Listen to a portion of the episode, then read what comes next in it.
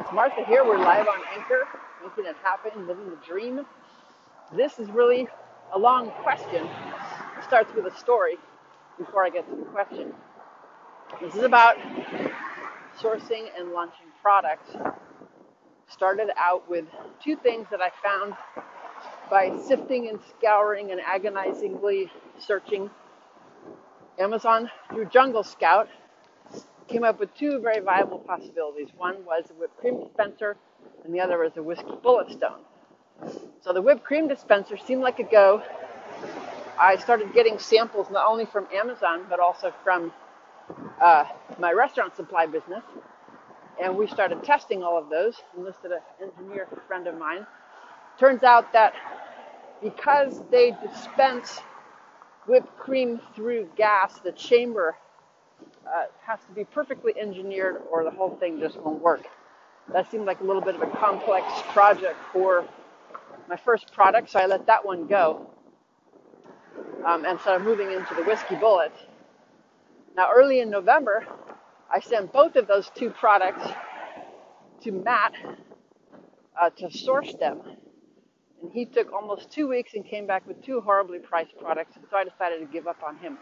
Too slow, too expensive. So I decided to just go it on my own. Even though the idea of a sourcing company was magnificent, uh, I just started contacting companies in China, doing the Alibaba thing, and I got two different samples because the concept that I wanted included a nice holder, which uh, my competition on Amazon doesn't have. Thought it would be a point of differentiation. So I got two from the only companies that I could find that had this holder for the whiskey bullet stones. And one of them was significantly larger than the other.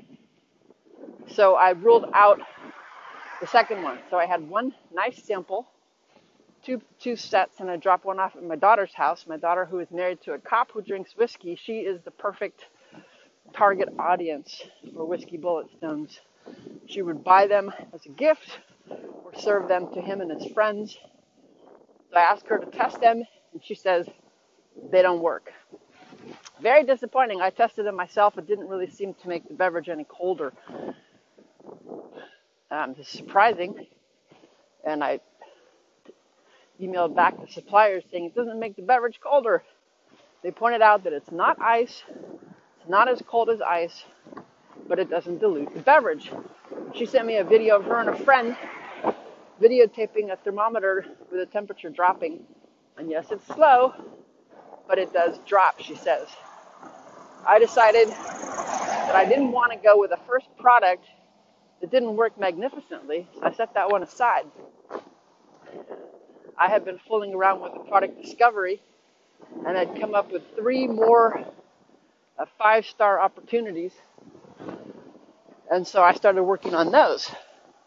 These were the wooden yarn bowl, a stainless steel stackable insert for a pressure cooker, and watercolor brush pens. The thing about the wooden yarn bowl which appealed to me was that it was manufactured in India. And this was something that was not going to close for Chinese New Year.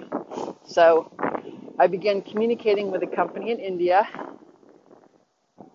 and this uh, seemed extremely promising. I did get a sample from Amazon, top competitor, and give it to my daughter, who also knits and crochets. She becomes, once again, my perfect target audience. She said, It doesn't work, it's too small. My balls of yarn don't fit in it. Went back to the reviews and found out that even though many people were delighted by it, the biggest disencouraging point from reviewers was that it was too small. So I started to consider the larger size, which is more expensive, but actually had quite a bit of sales. Also, Jonathan thought that was the case too. Hey, Jonathan. So I began to work with that, contacted the supplier, got pricing, got dimensions, and ordered a sample. Then I didn't hear from him Still haven't. It's been almost a week. I did pay for the sample. Maybe it'll show up, but he doesn't answer any of my messages. Okay, so just to back up a little bit, um, right about the time when I decided to go it on my own, Kari and Alan came up with a sample of their first item, which they sourced uh, with Emmy. And I went over to look at it, and it was a terrific quality product. It was a great price. And these Deprizia people had sourced it for them when they had completely failed with me on several counts. So I became reinvigorated. I decided to continue pursuing the yarn bowl on my own and reached out to Emmy and sent her my two products, which is the stainless steel stackable inserts and the water brush paint, water brush pens. Very excited. Sent out her my request and told her I was really happy that she had done such a great job for Kari and Alan and that I wanted to work with her. I didn't hear back from her for nine days. This made me absolutely crazy because Chinese New Year is coming. And they were so responsive with Kari and everybody else that they just obviously hated me. About seven days into this silence, I sent her a message and said, Hey, I haven't heard from you. Uh, how's it going? And again, I hear absolutely nothing. While this is happening, Jonathan sent me an invite to a little podcast, which was uh, supposed to be about sourcing products, but was actually a big commercial for a trip to China. Nonetheless, the information on the sourcing was magnificent, and he answered the main concern that I had been anguishing over, which is that possibilities on Amazon, the doors are shutting, everybody who's gotten rich is rich already. And he started out with a case for the fact that all this is just beginning and there's so much opportunity to be had and he started talking about his ways of discovering product. Of course, I have product discovery. I already have my products. I just couldn't get anyone to get back to me on that. So I began to listen to this big infomercial on the trip to China, and I realized that Jonathan was on that call and he was advertising for it as well. And I just began to sh- like tremble inside. I was so angry. I wanted to go on this trip more than anything that I could imagine. It actually made me dizzy. Um, how intensely I thought I should do this. Uh, but the very distinct problem is that I'm still managing this business and I cannot leave it barely for three days, much less two weeks. And I have a plan to get somebody to work with me, to hire somebody, thanks Jeff Hoffman. And I'm actually getting ready to interview people. But I can't possibly plunk down, although the price was amazing, $5,000 on a trip to China when I still don't have anything to show for it. The only thing I have to show for ASM is large quantities of money that I have either spent or owe and no nickel yet. So doesn't make any sense to do this, but I wanted to do it so desperately. And I shut off the pod, the webinar right when she was explaining what she was going to give to the people who signed up for the next 10 minutes. And I just went storming up and down my, the halls of my warehouse, just absolutely anguished because couldn't get anywhere with Matt. Here I was in darkness with Emmy, who did such responsive work with everybody else, but doesn't get back to me. And this guy in India has completely stopped talking to me. And I'm tired of going back and forth with suppliers in China. And the only sourcing agent I have is worse than any of my suppliers. And I just felt time ticking away with the Chinese New Year and no money and so exceedingly frustrated.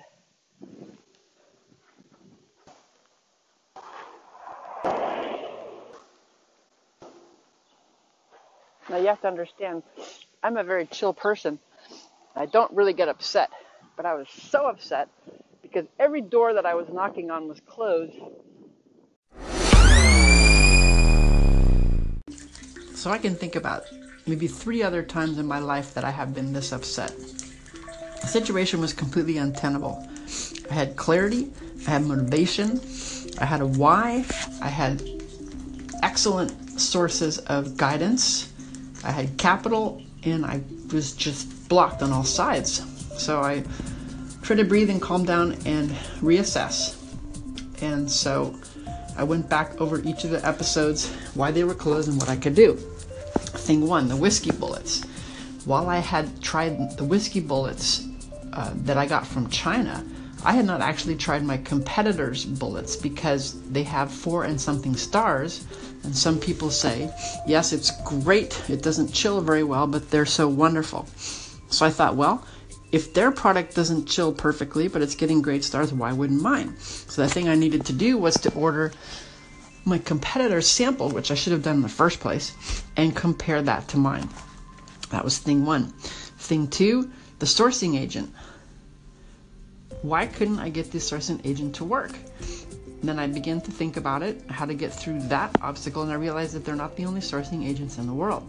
How would I find another sourcing agent? Well, sat down and started Google sourcing agents. I went through them, reviewed them, found out that most of them charge uh, small percentages of each purchase, which made a lot more sense to me. One of the problems I have with uh, with DePrizio's group is that I don't feel like they really care about me and they're not treating me like a client, which I am. Uh, they're treating me like they're doing me a favor, which they do in their spare time. Fine, whatever. I would rather pay somebody and have them respond to me than to endure these uh, enormous, long gaps of time uh, where I hear nothing from them. So I searched through several different agencies, found two I liked, and I reached out to both of them. One of them, funny, I never heard back from. The other one I heard back from right away. They wanted a deposit and a contract, and they were extremely responsive. We uh, exchanged several emails, and I asked them, with the contract exclusive? Could I work with another agent? Uh, Etc. Source my own products, and I was satisfied with all their answers. So she sent me the contract and gave me a, a wire transfer address for the $300 deposit.